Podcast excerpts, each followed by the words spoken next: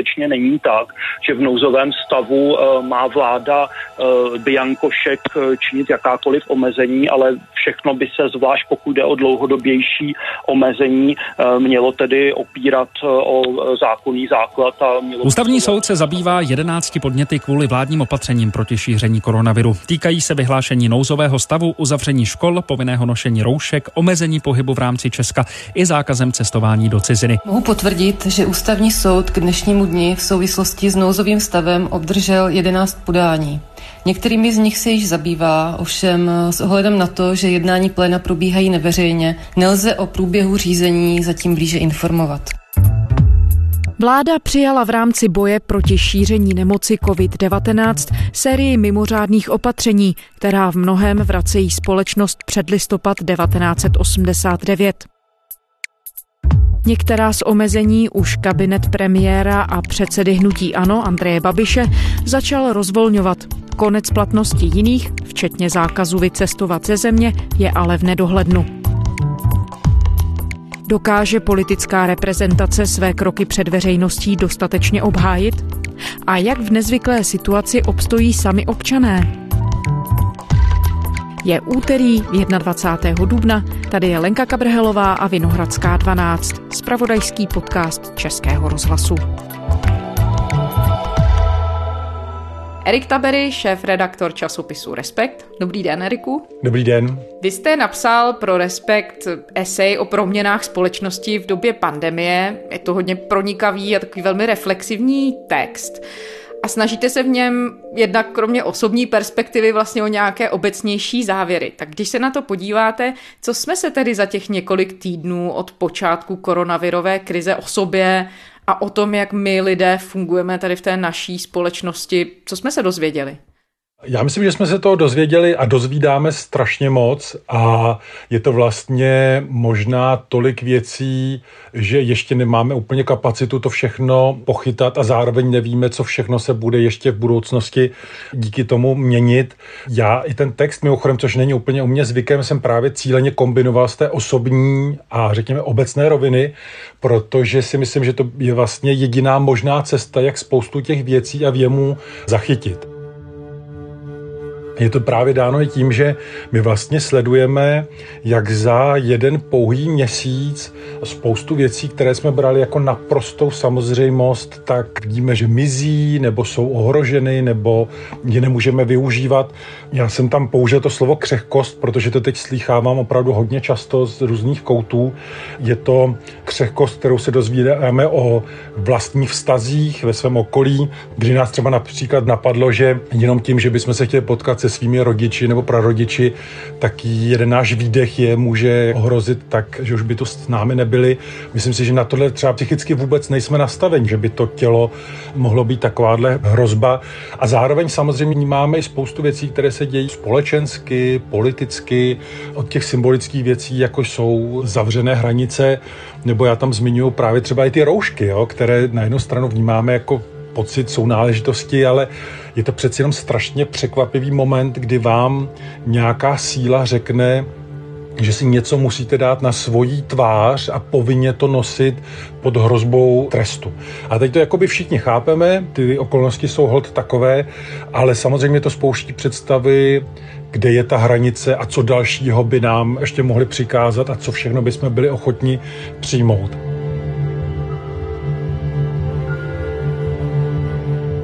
Já myslím, že my sledujeme kombinaci dvou pohybů v té společnosti. Jedna se začíná těch restrikcí bát víc a víc a druhá se naopak v nich cítí strašně jakoby bezpečně a jakéhokoliv povolení se naopak obává. A myslím si, že tohle bude něco, co tu společnost bude čím dál tím víc trápit a nějakým způsobem rozdělovat, protože mnoha ohledech ty problémy teprve na nás dolehnou. Myslím si, že pro spoustu lidí už teď ten pobyt doma a to velké omezení začíná jako být nepředstavitelné, že by měl být třeba další měsíc. To je úplně jak, jako sci-fi, ale je možné teoreticky, že v něčem to tak bude, nebo že teď se povolí a pak se zase utáhne. A myslím si, že to všechno se nám pojí do jednoho velkého nadtématu a to je obecně vztah důvěry důvěry ve stát, ve společnost. Myslím si, že všichni chápeme, že kdyby nám řekl, kdyby jsme byli děti, rodič, že něco důležité udělat, jinak se něco stane, tak to přijímáme, protože máme základní důvěru v rodiče. Ale ten stát nás vlastně permanentně přesvědčuje o tom, že tu důvěru mít úplně nemáme a najednou jsme v mnoha ohledech vlastně vystaveni tomu, aby jsme důvěřovali víc, než jsme si kdy v životě za těch posledních 30 let uměli představit. No, ona vláda momentálně tou hrozbou šíření viru vysvětluje kroky, které jsou jinak nepředstavitelné. Tak, jak říkáte, asi nejvíce mluví třeba o zákazu cestování, ale je tu samozřejmě spousta dalších věcí, to, jak teď žijeme. Zaslouží si naší důvěru česká vláda? A dokážeme už teď zhodnotit, jestli ty kroky přijímá skutečně opodstatněně? Myslím, že si ji zaslouží i nezaslouží. A myslím, že třeba ta reakce, že se rozhodla uzavřít tu společnost v tom, že jsme nemohli vycházet ven, že to byla správná reakce, protože ten stát na to vůbec nebyl připraven, což jsme viděli. To znamená, jediná možnost byla zamknout. Ale zároveň vidíme, že to zamknutí je jakoby nejjednodušší, protože to přenáší vlastně na nás tu kíhu. A všechno ostatní tam už to nějakým způsobem drhne. Takže tohle to si myslím, že ta společnost nějakým způsobem akceptovala, ale myslím si, že jako u všeho je to i věcí interpretace, souvislostí, chování. A ve chvíli, kdy vidíte tu mocenskou část té společnosti, s jakou lehkostí mluví o tom zavřené hranice, kdy je ta země hezká, kam byste jezdili, tady je bezpečí a tak dále. No, probereme to s panem Hamáčkem, s Nitrem, jak to teda je a pokud samozřejmě lidi budou chtít odejít na půl roku eh, někam, eh, sice nevím, kam by šli, protože u nás eh, je bezpečno. Před vírem i po víru vždycky bude u nás bezpečno a teďka bych doporučoval všem, aby radši zůstali v České republice a myslím, že i plno lidí se ze zahraničí vrátilo. Což jsou mimochodem v mnoha ohledech vlastně ty termíny, se kterými ta společnost žila před rokem 89. A samozřejmě se vám to musí pojit i s příběhem premiéra, který to říká, což je člověk, který si dokázal zařídit i před rokem 89, že on patřil k té malé výjimce, která mohla cestovat. A on k ní může teď patřit znova, nebo určitě k ní patří. A tak samozřejmě tam vám potom znova vystane ještě větší ta obava, jestli on neměl tehdy ten v úvozovkách soucit s tou společností, tak proč by ho měl mít teď? Nedůvěru zbuzují takové ty detaily, jako že zmíní hold, ta pandemie se šířila díky těm lidem, kteří měli na to lyžování v Itálii. A říká to člověk, který chvilku předtím se vrátil z ciziny z, z lyží. Jeho děti žijou v zahraničí. On tam má podnikání v tom zahraničí. Takže vy cítíte, že tady nějaký dvojí metr, kdy ty papaláši před tím rokem 89 ti také měli všechno, co chtěli.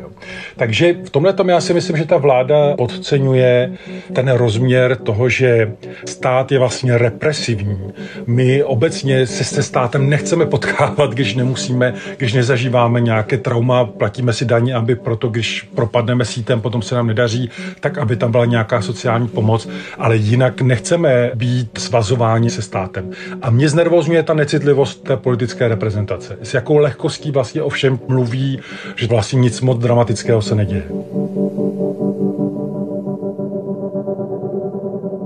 No, oni se brání vládní představitelé kritice s tím, že jde o výjimečné časy, které si žádají výjimečná řešení a žádají vlastně naprostou součinnost a minimální opozici. Je to vidět i třeba z těch vystoupení vůči médiím nebo vůči mediální kritice.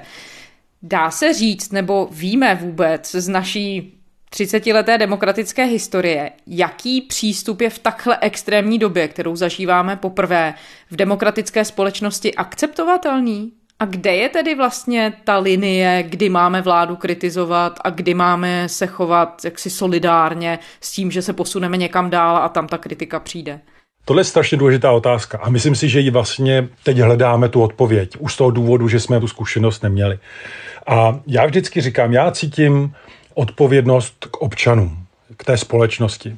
Stát je pro mě nástroj. Reprezentují ho nějací politici a zejména třeba u médií je ta naše role je kontrolovat, klást nepříjemné otázky a tak dále. To znamená, já třeba když slyším, že by média měla tahnout s vládou za jeden pro vás, mě naplňuje naprostým zješením, protože to není vůbec naše role, ale vůbec.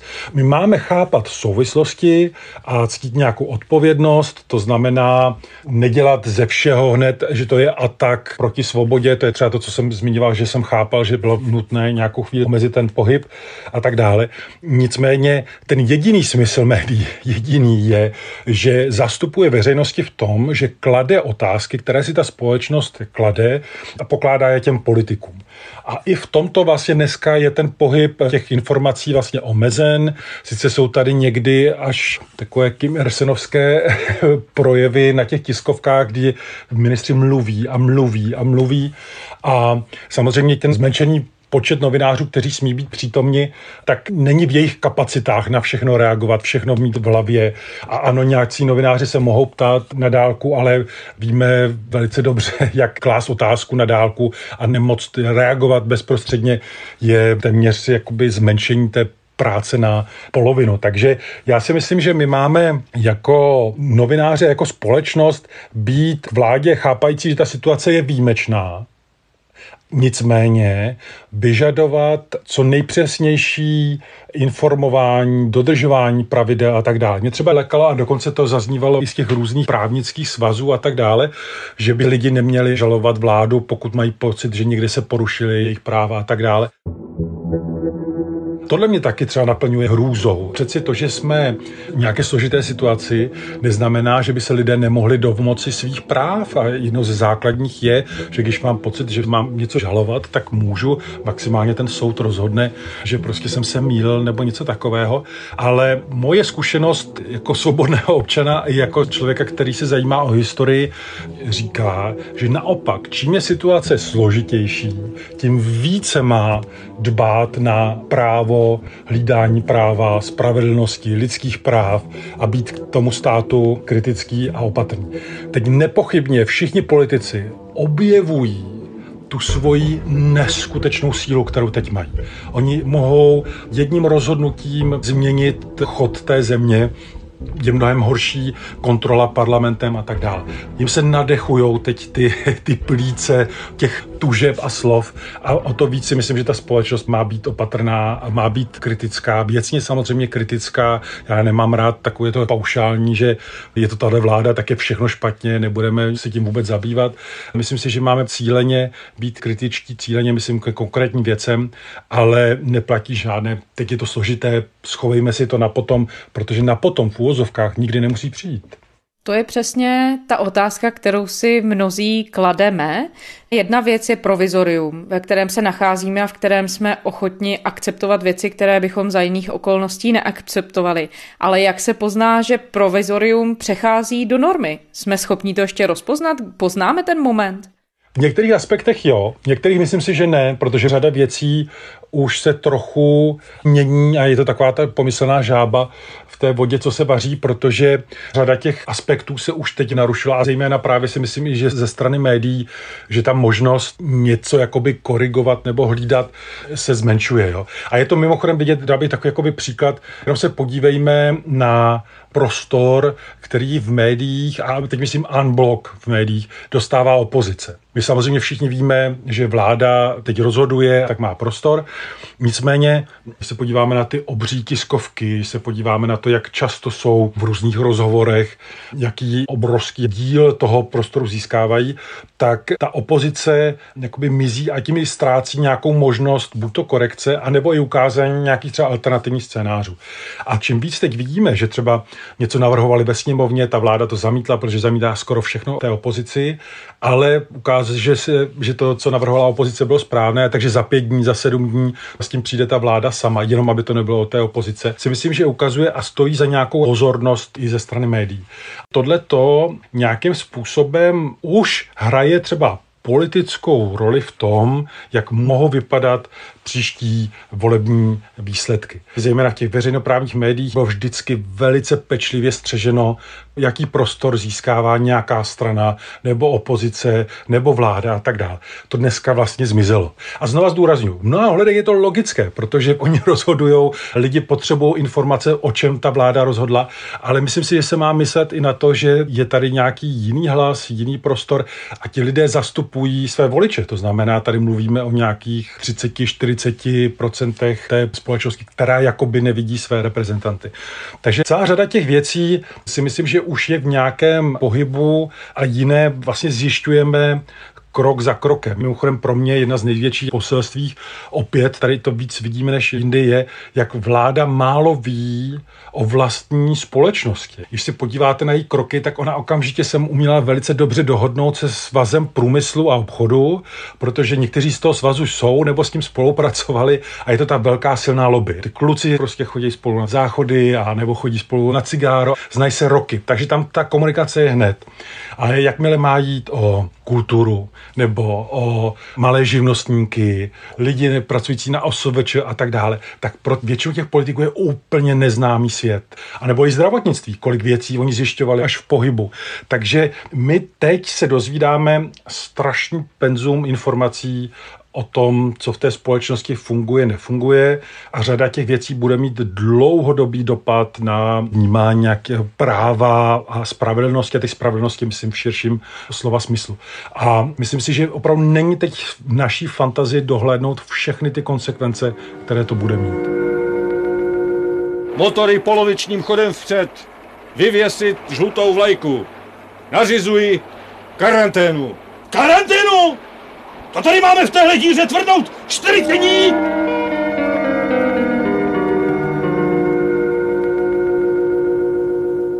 Na co bychom si měli my jako občané dát pozor, když tedy jedna věc jsou politici, pak jsou opoziční politici, už víme, jak to říkáte, a z toho, co vidíme kolem sebe, že v tuhle chvíli ta situace je zváhnutá ve prospěch té vlády, která čistě jenom z principu je slyšet mnohem víc ale jakou v tuhle chvíli mají možnosti být slyšet obyčejní občané, občanská společnost. Když teď tedy participace je omezená, my se nesmíme schromažďovat, nějaké projevy aktivní v podstatě v tuhle chvíli jsou spíš vyloučené, tak na co by si ta společnost měla dát pozor, aby se nezváhla ona sama zase do nějaké větší pasivity? Vy jste o tom taky mluvil hodně v minulosti, že tady ta společnost byla zvyklá být pasivní a teď se teprve začala probouzet do nějaké aktivnější role. No tohle je podle mě obrovské téma. Jo? Já bych ho rozdělil do dvou věcí. Už první, která mě zaujala, že když se člověk baví neformálně s lidmi z kultury, tak najednou popisují třeba nějak kriticky to, co vláda dělá a teď vy chcete, tak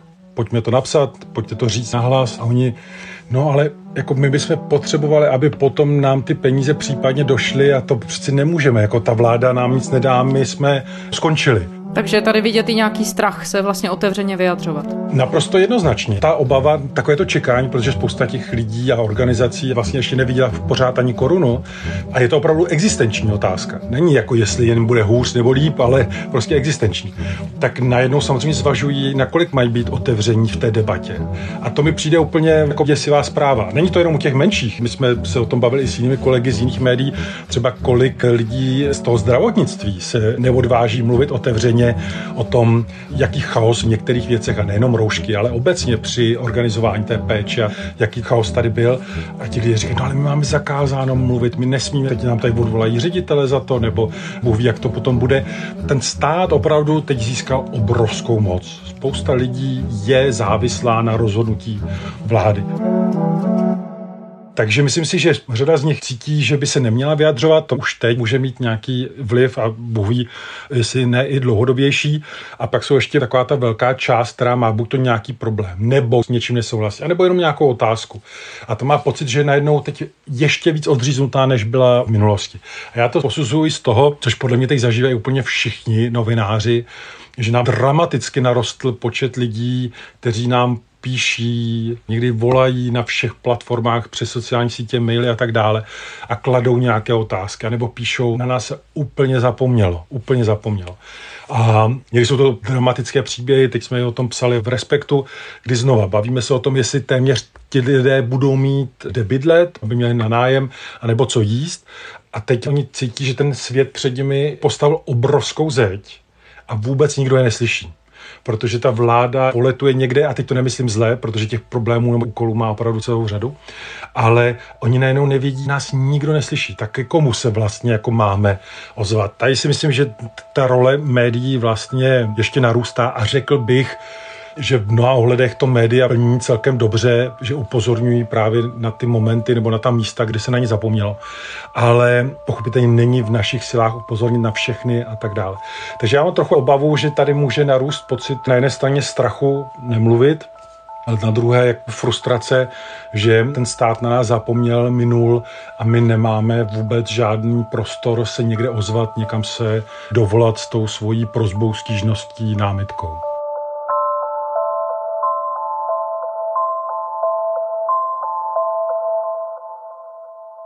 My jsme zmínili ten okamžik, který hodně nastražil lidi tady v České republice, a to je zákaz cestování. Většina států se rozhodla svým vlastním občanům v podstatě jenom doporučovat, aby hranice nepřekračovaly. Eh, zakázali třeba vjezd cizích státních příslušníků, ale zároveň svým vlastním občanům vycestovávat nezakazují. Česko zvolilo tenhle velmi restriktivní přístup. Je to obhajitelné? Já si myslím, že právě v té kombinaci té retoriky a té restrikce, že to je přehnané. A navíc si myslím do značné míry, že to je úplně zbytečné. Protože, a teď mluvím o odhadu, což samozřejmě nemusí být úplně směrodatné, ale když se člověk baví s lidmi, tak ta chuť teď někam vyrazit je velice malá. A také samozřejmě celá řada zemí by ani nás někam nepustila. Proto ten stát by si měl uvědomit, že ten jeho jazyk nikdy nesmí být tak kategorický, restriktivní, aby to vzbuzovalo strach z nějaké systémové nechuti otvírat tu společnost zpátky světu. Měl by to umožnit a dát víc doporučení, připomínat, za jakých pravidel se má cestovat, jaké země to nechtějí nějaká rizika. Myslím si, že by to vypadalo skoro stejně jako teď, jenom bychom měli o jeden strach méně. A myslím si, že ubývání těch strachů je strašně důležité. My jich opravdu teď vnímáme celou řadu a myslím si, že nejsme úplně připraveni na to, protože jsme žili v celkem klidné části Evropy a s klidným nějakým vývojem, tak nejsme nastaveni na to, aby jsme řešili takovou kumulaci rizik, problémů, nemožností a tak dále. V tomhle tom si myslím, že ta vláda udělala chybu a že by měla i ty kroky a i tu rétoriku zjemnit a víc s tou společností se snažit najít nějakou formu debaty, kde budeme mít víc pocit, že jsme partneři a ne neposlušní žáci. Jinými slovy, že ta důvěra musí být reciproční, protože když stát vyžaduje důvěru nás, ve vládu, tak přece také ta vláda musí důvěřovat svým občanům, že ty věci budou fungovat, i když třeba ne všechny se budou dělat restriktivně. Přesně tak. Ano, vždycky se říká, že Češi si spoustu věcí nějak jako ošulí a najdou nějakou jinou cestu. Já sám jsem tady byl svědkem kousek od toho, kde bydlím, že se tam lidi hádali o tom, jestli mají mít roušky, jako, protože měli nějak blízký prostor a jeden, co nechtěl jí mít, tak říkal, co mu bude nějaký babiš, který obcházel daně a má čapí hnízdo a tak dále, říkal, že něco nesmí. A tady se znova ukazuje ta symbolika. My mluvíme vždycky o státu, nařízení, ale to vždycky dělají konkrétní lidé. A my si představujeme potom ten stát skrz ty konkrétní tváře. A ve chvíli, kdy tam nemáte tu automatickou důvěru, nebo ten člověk nepůsobí tak, řekněme, důvěry hodně svým životním příběhem, tak ti lidé začnou samozřejmě hledat kličky a sebeodůvodnění, tak proč já bych jako nemohl, když tamhle to a tak dále. Ale já jsem přesvědčen o tom, že pokud stát nebude projevovat důvěru, aspoň nějakou té společnosti, tak nemůže fungovat. A to je dlouhodobý problém, který, když jsem mluvil o těch velkých hráčích a nás občanech, tak mi to připomíná třeba debatu o EET, kdy se řeší nejdřív ti drobní podnikatelé, na které se na všechny dívá jako na podvodníky, proto je třeba být na ně přísný, ale ti velcí hráči jsou mimo. Ty si to nějak zařídí sami. Takže ten stát nám permanentně vyjadřuje nedůvěru. A v těle těch situacích si myslím, že to je ještě důležitější najít tu míru, protože logicky za chvilku nám bude ještě víc teplo a budeme se potit do těch roušek a všechny ty pocity budou naštvání. A v tom případě si myslím, že ten stát prostě musí, musí na to tohleto myslet a v té retorice a v těch krocích prostě vyjadřovat nějakou důvěru a empatii k té společnosti. Co za vás tedy v tuhle chvíli, a teď já vím, že těch otázek je hrozně moc, ale co za vás je taková klíčová otázka, na kterou si vy sám chcete dávat pozor a najít na ní třeba odpověď během příštích pěti, šesti měsíců, týdnů? Já myslím, že obecně hodně poznáme na řadě detailů, nakolik nás to poznamenává dlouhodobě nebo krátkodobě. A teď myslím i třeba pozitivně, když si uvědomíme třeba větší křehkost světa a nějakou spoluzodpovědnost za některé jeho aspekty, ale i včetně toho, nakolik se teď budeme vnímat jako nějaká oběť, něco, co je třeba chránit a strážit a držet nás jako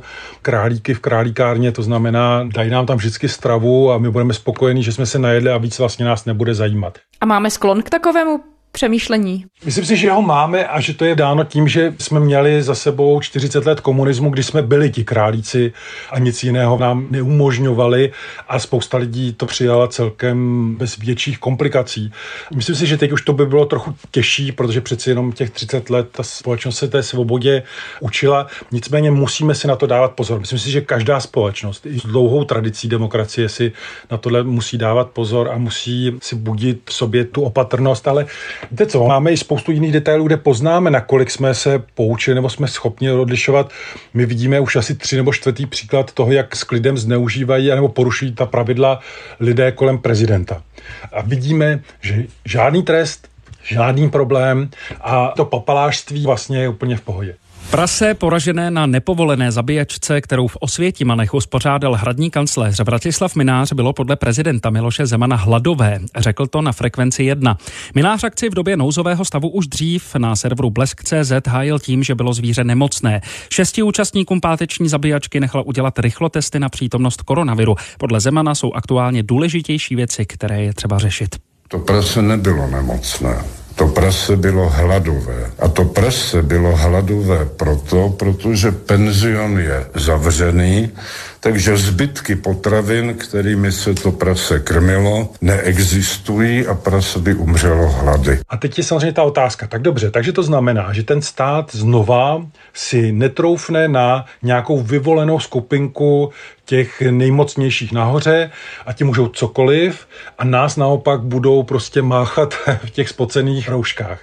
A myslím si, že to, že někdo bude mít nějakou výjimku, výhodu a tak dále a zároveň ta společnost by byla nakloněnější k tomu, aby si omezovala ty svoje práva, to bude podle mě nejzajímavější sledovat v těch budoucích měsících a ono to samozřejmě nikdy není takhle jednoduše, jak to teď říkám, protože mluvíme v krátkosti, je řada jemných detailů. My musíme věnovat co největší pozornost, sledovat, když se to mění systémově, když zákony něco zpřísní, uberou nějakou možnost a tak dále. Viděli jsme to v Polsku, kde stačí změnit 20 dní před volbami pravidla, i když se to nemá, aby to pomohlo té vládnoucí síle.